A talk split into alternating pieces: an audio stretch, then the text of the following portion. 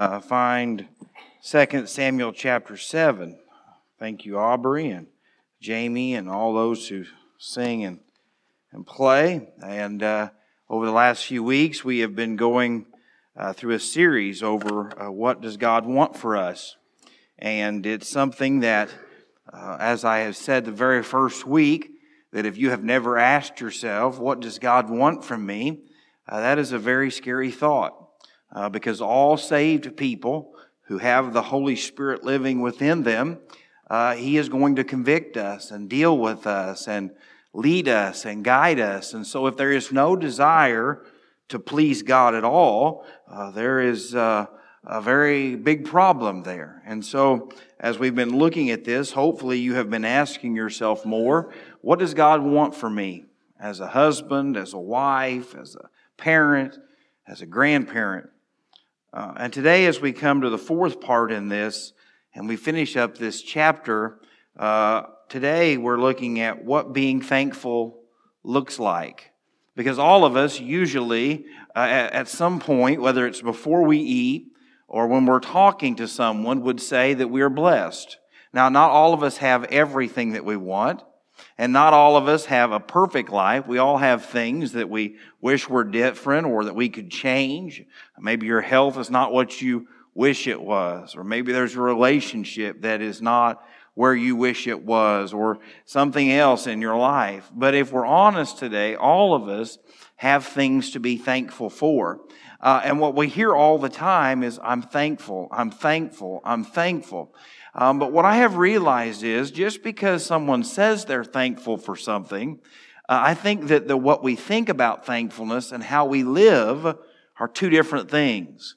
I've had people who say, Jake, I, I love you and I, I think the world of you. And, and when I, in my mind, I'm thinking, I don't think you understand what it means to love someone. Uh, you don't back the bus over them after you have ran over them, uh, on multiple occasions. And so today I want to talk to you about what does it really mean to be thankful and to live it out. Because most of us have been in church long enough to know that we're supposed to be thankful. We would even say that we're thankful. But the longer I pastor, the more I see that when you're thankful for something and you are blessed, it should change the way that you live.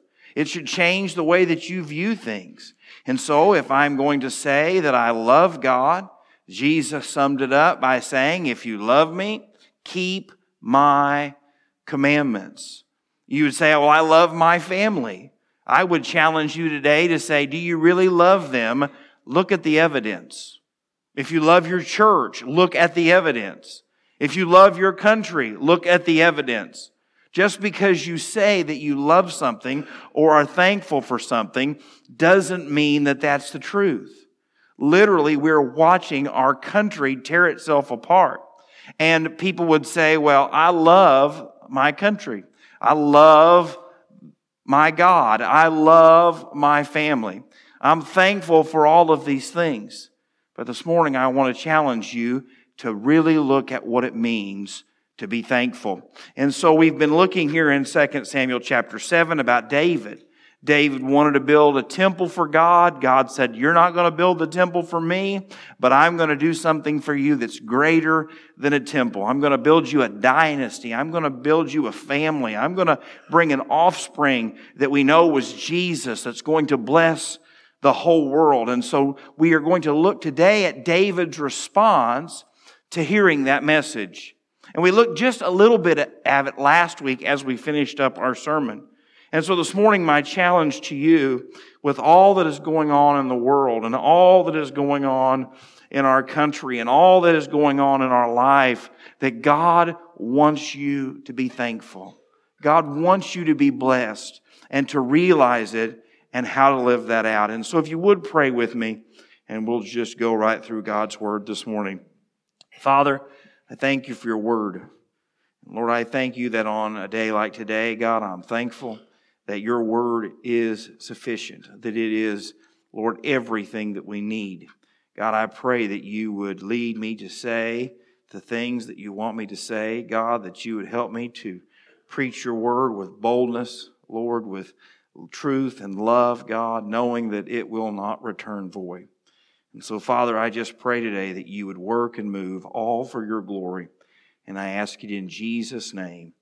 Amen. If you have your Bibles, I just want us to go through this this morning, verse by verse, because today, when you leave here, you will probably leave here saying, I am thankful or I am angry. And today I want you to show that God's Word is the one talking to us today. It's not a man, it's not a, an idea, it is the Word of God. So starting in verse 18, if you would look with me. Then King David went in and sat before the Lord, and he said, Who am I, O Lord God? I wanted to start right there, but I want you to, if you're taking notes this morning, to write this down. The number one way that you live out thankfulness, that you go from just saying you are thankful to truly living out a life of thankfulness, is we must remain humble. We must remain humble. Look there in that verse 18 again. Then King, King David went in and sat before the Lord. He didn't come in boldly. He didn't come in boastfully. He came in and just sat down. He got himself down before the Lord. He humbled himself in a position of God, I want to hear from you. That is something we don't think about a lot, but when you are trying to defend yourself or when you are going into a fight or you are going into a sporting event, you prepare yourself, right? You get a good base, you get a good foundation. I'm going to take this as it comes. But when you sit down, you're pretty much defenseless. Hope I didn't rip my pants. But anyway, you can't fight from your backside. All you can pretty much do is take what is coming your direction. You are sitting here listening for what comes next, expecting what comes next. Okay, we're all right. Uh, that's what David did. David came in with this mentality God, I want to hear from you. God, I want to hear what you have to say to me. God, I want to thank you for what you have done for me. And most of us are so busy patting ourselves on the back, bragging about what we have done, trying to tell the world and God our opinions and our thoughts and our feelings that we have not brought ourselves to a place where God, here I am, speak to me. Over the last two days, I have seen more people say, I don't care what the Bible says, or what your religion says, or what you think, or I feel, or I think, or I've experienced. And this morning I want you to hear this as humbly and as kindly as I can. When you stand before God someday, and every single one of us will stand before God someday, you will have nothing to say except listening to what He has to say. And so as you live your life, live your life with this simple principle that when I stand before God someday and I give account, my opinions, my feelings, my experiences, my thoughts will mean nothing. I will stand and hear from the all powerful, all knowing God who rules the universe. And what I want for my life is to say, God, here I am with nothing to offer. God, here I am with nothing to give, but God, I am so thankful that you loved me, that you died for me, that you've cared for me. And God, everything I have is because of you. And that's how David starts this out. And this morning, as we go on, it says that my house, in verse 18, that you have brought me this far. And yet this was a small thing in your sight, O Lord God and you have spoken of your servant's house for a great while to come. Is this the manner of man, O Lord God? So he comes and he sits before God. He is going to be praying to God. He is going to hear from God. And what he starts out by saying is, God, everything you've done in my life. And if you remember, God has done amazing things in David's life. He allowed him to kill Goliath. He allowed him to go uh, from a shepherd boy to a fierce warrior. He had delivered him from King Saul and his enemies. He had given him victory over uh, all of his enemies. He had raised him up. And so from David's account, David sit here, is sitting here today being more blessed than almost any human that has ever lived. Everything he has wanted, everything he has desired, God has given it to him. For most of us, we would say, wow, it is so amazing. But what David says is, it's just a small thing for you, God. It's not meaning that it's insignificant. What he is saying is that it was not a great big deal for the power of God. And you and I need to remember something. Our problems and our burdens and our situations that we're facing to us seem like the world revolves around them, that the whole universe is focused in on them. And God is wanting you to know that the problems that we face, the problems that are before us are just a small thing. The power of God is enough to, keep, to heal. The power of God is enough to work. The power of God is enough to restore. The power of God is enough to save. The power of God is enough. And we as God's people, we huddle in fear and discouragement. We hide our beliefs and what God's word says because we're afraid of the opposition. And today God's people need to get back to believing that whatever we're asking for, whatever we're hoping for, whatever we're dreaming for is just a small thing in comparison to the power and majesty of the God that we serve. That's all right. Some of you don't get it, but that's okay. This morning, you need to know that because the same God who hung the stars in the sky and created everything and spoke the world into existence is the same God who you can sit before. He's the same God that you can pray to. And David just begins to say, God, you, you, you're amazing. God, everything you've done is amazing, but it's just a small thing compared to what you could do. Look what goes on in verse 20 and says, Now what more can David say to you?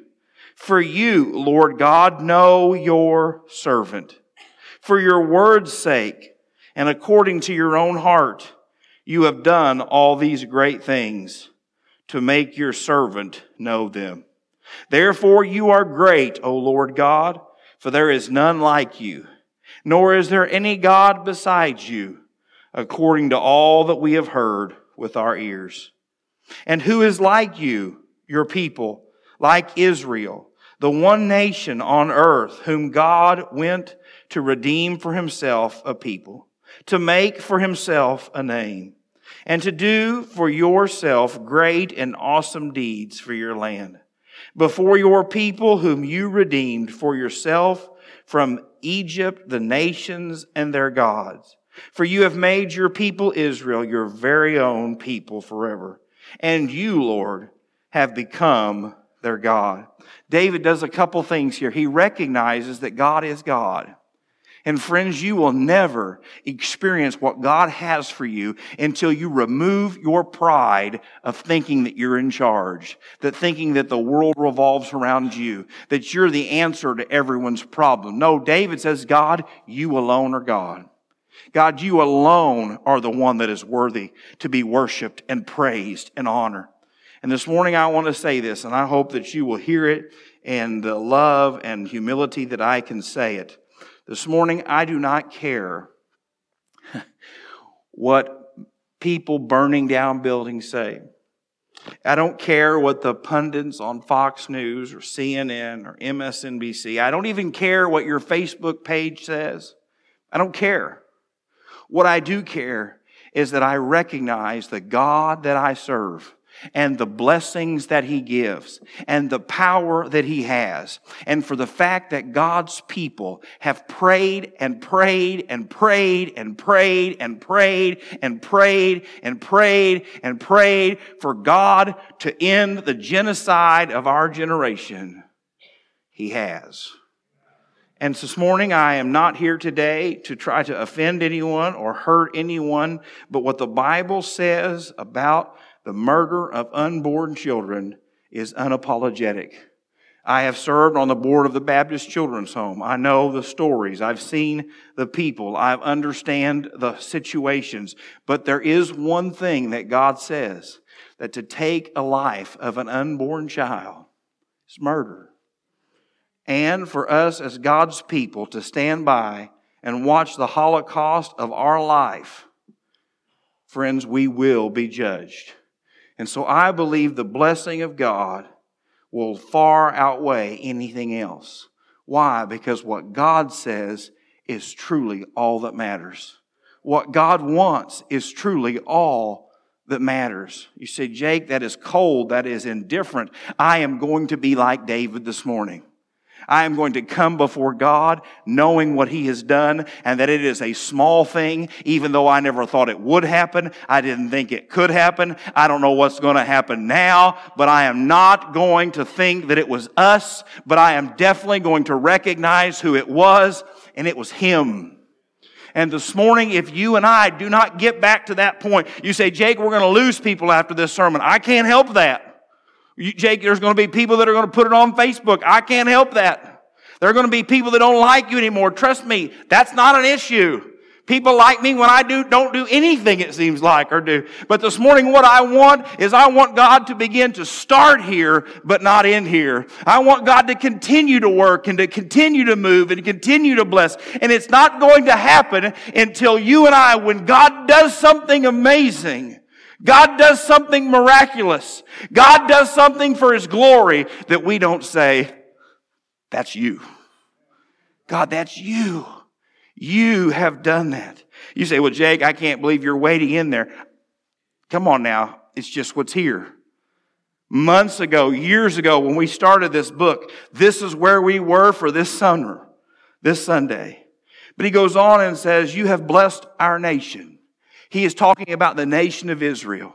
He says, God, you've been good to us. And that's the second thing I want you to know. If you really want to be humble, you don't worry about just God's blessings for you. You worry about God's blessings for the people that you love as well. That's what David says. David says, I love these people, but God, not as much as you love them. God, these are the people that I lead. These are the people that I care about. But God, you have done this and been good to them. As a pastor, I want God to bless my family. I want God to bless my marriage. And I want that more than I want anything else. But I want God to bless you as well. Why? Because I have been given the privilege of being your pastor, being the under shepherd that God has sent for this time to this church. And so I want God to bless as an American, I want God to bless this country. And you say, well, Jake, the economy and the president and all those things, look up here. God needs none of it. God can bless in spite of all of it. But what the Bible says is that God honors the nation that loves and honors Him. And this morning, I want that for me. I want that for you. I want that for the person living down the street for me. But friends, it's only going to be when we humble ourselves and recognize the blessing of God. There's two verses I want to share with you about humility. Colossians, the third chapter, verse 12 says, Therefore, as the elect of God, holy and beloved, put on tender mercies, kindness, humility, meekness, and long suffering. If you want to know if you're a child of God, are these attributes in your life? Are you a person of kindness and mercy, but humility? Are you willing to stand here today and say, Lord, I have nothing, but God, you have given me everything. God, I had nothing to offer you, but yet you came and died for me. You say you cannot be born again until you first recognize that you have nothing, that you are a sinner in need of being saved. This quote that I have read this week over and over again. Biblical humility is not only necessary to enter the kingdom, it is necessary to be great in the kingdom. You see, friends, unless you and I will humble ourselves, we cannot be a child of God. You say, Jake, I, am pretty good. I've got it all figured out. I've got lots of money. I've got lots of wealth. I've got all these things. God says, you are a sinner in need of a Savior. You say, well, Jake, I know that I'm saved, but God's not using me. God's not working in my life. God's not helping me to make a difference for His kingdom. Do you know why? Pride. Because God will not give you something knowing that it will destroy you.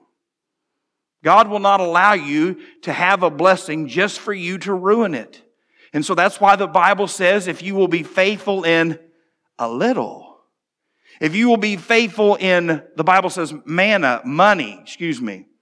The, money is the most insignificant thing in the kingdom of heaven, even though we think it is the most significant. It's insignificant because God owns it all anyway. And so most of us, we won't manage God's material blessings His way. He is not going to give us spiritual blessings. Proverbs 22 verse 4 says it like this. By humility and fear and the fear of the Lord are riches and honor and life. If you want to know why you do not feel like God is blessing you, it is pride. Look what it says there. By humility and the fear of the Lord.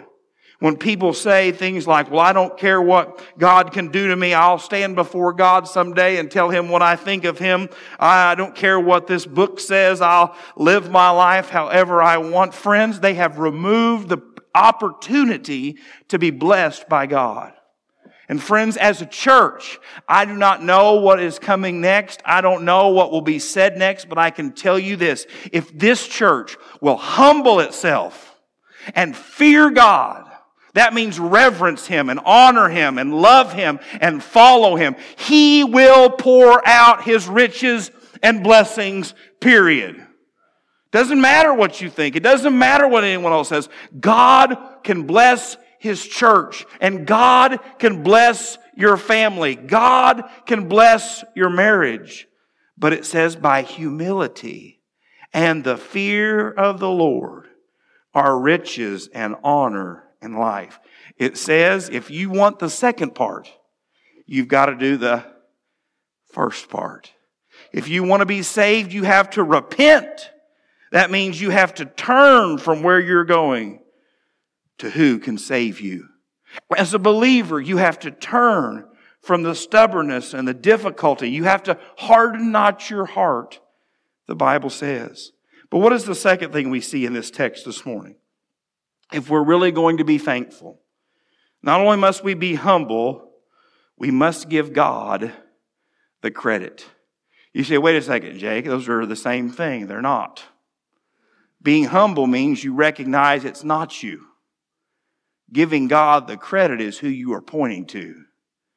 And I think this is the thing that worries me the most anymore. Is even when people act like they're humble, many times they're not. Friends, you can talk humble and you can look humble and you can fake humble for a season. But when you really know you're humble, when you really know that God has done something in your life, is when you should get the credit for something and you don't, and it doesn't bother you anymore. You say, well, wait a second, Jake. You just said we can't take the credit for anything. I understand that, but God uses people. It's like if Moses had stood there and said to the water to part and he gets across and everybody's like, man, Joshua did a good job, didn't he? Moses was standing there with the staff, but Joshua was the one that was, was walking with us and talking with us or whatever. It's in those moments that you realize really how humble you are. Or when someone tells a story about when you were saved, and the preacher's like, well, that wasn't that guy that led him to the Lord, it was me. It don't matter if it was you or not. Well, I remember being in vacation Bible school, so and so was my favorite teacher. And you're sitting there thinking, wait, so and so never taught you, I did. And in that moment, you're like, oh, how could they forget me? How could they not know it was me? Friends, in those moments when you recognize we're all on the same team and it does not matter who gets the credit. Because look what it says here in verse 25. David begins to just point to who God is and how he has worked. Now, O Lord God, the word which you have spoken concerning your servant and concerning his house. Establish it forever and do as you have said. So let your name be magnified forever, saying, The Lord of hosts is the God over Israel. And let the house of your servant David be established before you. For you, O Lord of hosts, God of Israel, have revealed this to your servant, saying, I will build you a house. Therefore, your servant has found it in his heart to pray this prayer. And now, O Lord God, you are God and your words are true, and you have promised this goodness to your servant. Now, therefore, let it please you to bless the house of your servant, that it may continue before you forever. For you, O Lord God, have spoken it, and with your blessing, let the house of your servant be blessed forever. You see, David says, God, this is all because of you and what you've done. And I'm just here to thank you and to ask you to fulfill your promise. And this morning, my greatest piece of advice for you would be this believe what God has said. Believe what God has said. You say, Jake, I just don't know if I can. I can promise you that when you and I stand before God someday, this book will still be true. After God has destroyed his enemies, established his eternal kingdom, as we have seen the new heavens and the new earth, friends, this word will still be true. Why? Because John, the first chapter, tells us that the Word became flesh. And friends, the Word of God talks about who Jesus is. From the beginning to the end, this book is about Jesus what he has done, what he is going to do, who he is. And friends, offer all of eternity the promises that God has made in this book will stand firm. And so, friends, elections change the politicians that we support. Elections change the laws that are made. But, friends, the things of God will never change. That's why the Bible says that God is the same yesterday, today, and forevermore. And when you and I begin to pray, when we begin to try to raise our children, when we begin to try to be the people that God wants us to be, the world says it's not worth it. The world says that God cannot bless you more than what you are giving up. But friends, I am telling you this morning, not on my word, not on my authority, not on my experiences, but that the Bible says that God is faithful. And friends, whatever you entrust in Him, He is able to keep it. And He is able to multiply it. And He is able to bless and work more exceedingly good than you can ever imagine. You say, Jake, I just want enough to survive. That might be what God has in store for you financially, but it is not spiritually. I believe that with all my heart that the spiritual blessings that God wants to give us are more than we could ever ask for, ever imagine, ever dream of. But most of us have decided that God is not able. And so there's two things I want to show you from this about giving God credit. The first is you give him credit through your mouth, through worshiping him. That's what we're called to do, to worship God. That's what you should have been doing while you were here this morning during the song service. Not just singing words, not just critiquing the instrument players, not just questioning the song selection, but you should have came in thinking, I am going to focus on Jesus. I'm going to focus on the one who died for me. I'm going to focus on the one who loves me. I'm going to thank, be focusing on him who loved me when no one else could love me. First Chronicles describes it like this. Give to the Lord, O families of the peoples. Give to the Lord glory and strength. Give to the Lord the glory due his name. Bring an offering. Come before him. You see, we have brought God to our level. We've tried in our way of viewing Him. That's why people say things like, well, when I stand before God, or when I, when I tell Him what I really think, You don't have to tell God what you really think. He already knows it. And this morning, you might be sitting on these pews and you're sitting here, oh, I've got to be careful sitting down. This is going to go bad. You're sitting here this morning and you're nodding your head. Oh, preacher, just you're just doing a real good job this morning. Doesn't happen very often, but you're doing a real good job. But deep down, you've got emotions in your heart. I just can't even believe I'm here this morning. I knew it'd be something about this, this Supreme Court ruling. Or, I, I just can't believe I'm here this morning. You know how much stuff I got to do at home? Or I can't believe I'm even sitting here. You know how many mistakes and faults Jake's has? Or I can't even believe I'm sitting here today. I'm just so broken. I don't even know if I even believe in God anymore. Friends, you can fool us, and I can fool you, but you cannot fool God. God knows. If you're sitting here today and you're saying, Jake, I, I, I, I, I want to believe, but I just can't. Or, Jake, I'm trying to live for God, but I just keep failing. Keep worshiping Him. You just keep singing His praises. You just keep giving Him the glory. And the second part of giving God credit is not just what you say, it's how you live. It's how you live. Psalms 103, verse 17, and I will be closing, says, But the mercy of the Lord is from everlasting to everlasting. You say, Wow, that's a great verse. That's one part of it. Don't Joel Osteen it. Don't chop the good stuff out without the bad. But the mercy of the Lord is from everlasting to everlasting. Don't miss that. God says that He is merciful forever. And you can have it. You're like, man, I want it. And this is how He says you can have it. Don't miss this. But the mercy of the Lord is from everlasting to everlasting on those who fear Him. On those who fear Him. Friends, there will be people over the next days and weeks and months that will say things. I'm a Christian, but.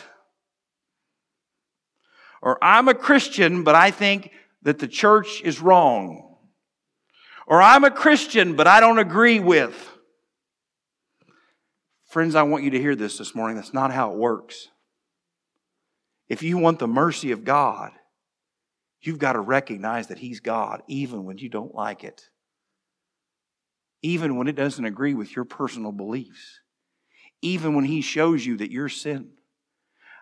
The Bible says that gluttony is a sin. Now, I know you don't preach that in Baptist churches because we have gluttoned it up for years. But I am trying my best not to overindulge in not just food, but lots of things.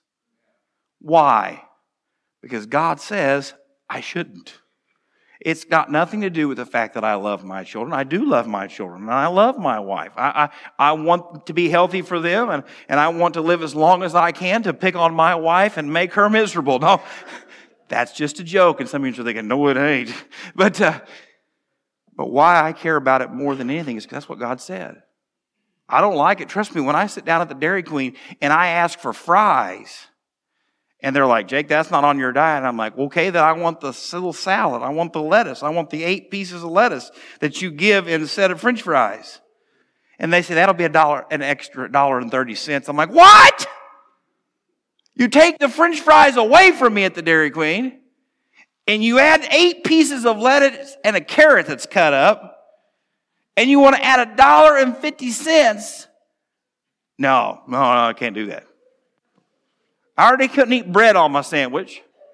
And you want me to pay more for my french fries that I'm not going to get? It's going to be salad? And if you own a Dairy Queen, I'm sorry. I'm not trying to offend you. I'm just telling you. And in that moment, I think, I don't, I don't care. If I'm going to be a temple, I might as well be a mega church. Amen? Every home value goes up when it's got a wraparound porch. That's just the way it is. But the Spirit of God has to remind me and says, self control. Self control. Now, you're going to go to the Dairy Queen this afternoon and just order the salad just to see if they charge you, and they do. But it's that way in every area of my life. When someone cuts me off in traffic, I want to scream and yell and, and, and give them a thumbs up, but with a different finger.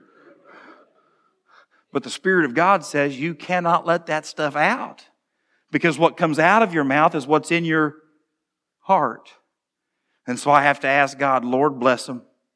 Bless them with a wonderful police officer that will pull them over, give them a ticket, and teach them the meaning of obeying the authority that is over them. Now, I don't pray the right way, but I'm still trying, all right? It's a growing process.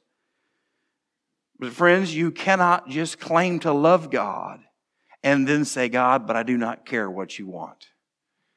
The idea that God will just forgive you and save you and take you to heaven just because you have prayed a a prayer after a preacher is one of the greatest lies that Satan has convinced the church. Because when you truly get saved, the Spirit of God comes to live within you and He changes you completely. Now, it's a soul process. It's not a process that happens overnight. Salvation happens immediately, but sanctification will happen the rest of your life. You'll be 80 years old sitting there thinking something, and you'll be like, wait a second, I'm not supposed to be thinking that. Lord, forgive me. I'll be standing up here preaching and something will come in my mind that shouldn't come into my mind and I have to repent. But this morning the Bible says, but the mercy of the Lord is from everlasting to everlasting on those who fear him. And that's wonderful, but don't miss the rest of it. And his righteousness to children's children. If you want to bless your children, it's not about your bank account. It's not about how much land you own. It's not how much stuff you're going to leave them. It is to show them what to fear God means. To live for Him, to love Him, to serve Him. I meet with people all the time that say, Jake, I took my kids to church and I prayed the verse that if you train up a child in the way that they should go when they are old, they shall not depart. Friends, it does not say that you took them to church. It says that you trained them. That means on Monday morning when you got up for work, that you were the same godly man you were while you sit on those pews. It means, moms, that you are the same godly person when you're sitting with your girls doing friends, whatever you do as a girl group, that you're not gossiping and slandering and backbiting, that you're training them up the same way you would in Sunday school that you do there. And let's be honest, that's where we start to see it. That's where we have to start saying, well, I didn't do that. But I wanted God to honor his part. God says he honors his part when we will fear him and his righteousness to children's children. And don't miss the verse 18 to such as keep his covenant and to those who remember his commandments to do them. I want my children to accomplish whatever they set their hearts to. That's what I want for them. I want them to be the best underwater basket weaver in the whole world if that's what they want to be. That's what I want for them.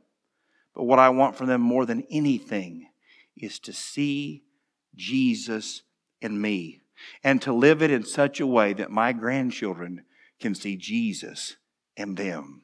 And my great grandchildren can see Jesus in them. And that the destiny of my family, for as long as God lingers and long as God tarries, is a generation after generation that loves God, that serves Him, that honors Him. And friends, that will not happen until this generation, to this group of families, until this church says, God, here we are, trusting you and giving you all the credit for everything. Pray with me this morning. Father, I thank you for your word. And God, I know today that it won't go well for certain people, certain beliefs, and certain ideas. But God, I'm going to trust you with it. I'm going to trust that your Holy Spirit, God, is right now making Jesus the hope that someone has or the stumbling block. Today, Lord, I'm thankful that Jesus loved us and died for us and was buried and rose again and freely offers salvation to those who will believe. Today, Lord, I pray that your Holy Spirit would be convicting hearts today. But God, I also know that when someone hardens their heart, you will let them. And God, at some point, you will even help them. And so, God, today I pray, no matter what someone's beliefs are about politics or this country or whatever it is, God, whether conservative or liberal, that today, Lord, they would realize that you truly are the only answer. that your Son is truly the only way. And today, God, I pray, thankful for what you have been doing. And God, I am thankful, Lord, for every life that will be saved, even if it's just one. Lord, today I pray that you would help us to be a church, God, that lives out our faith in every area. Lord, that we would give a drink of water to that young child that's thirsty. Lord, that we would help families, help mothers. God, that we would be a church that doesn't just worship you with our mouth, but worships you with our actions. Father, today I pray that you'd forgive me if there's anything that I've said or done that came from my own flesh, my own emotions, my own desires. But Lord, do something great here today for your glory. Lord, I pray that you'd save that lost person, that man, woman, boy, or girl, that today would be the day. God, that family that's been praying about making this their church home, that today would be that day. Lord, for that person that's saved but never told anybody that's ready to be baptized, that today would be that day. God, for that family that's been living with one foot in the world and one foot in the church, that today would be the day they would commit to follow you completely. Or, God, so many other things that only you can do. God, I give you all the praise and honor, and I ask it in Jesus' name. Amen.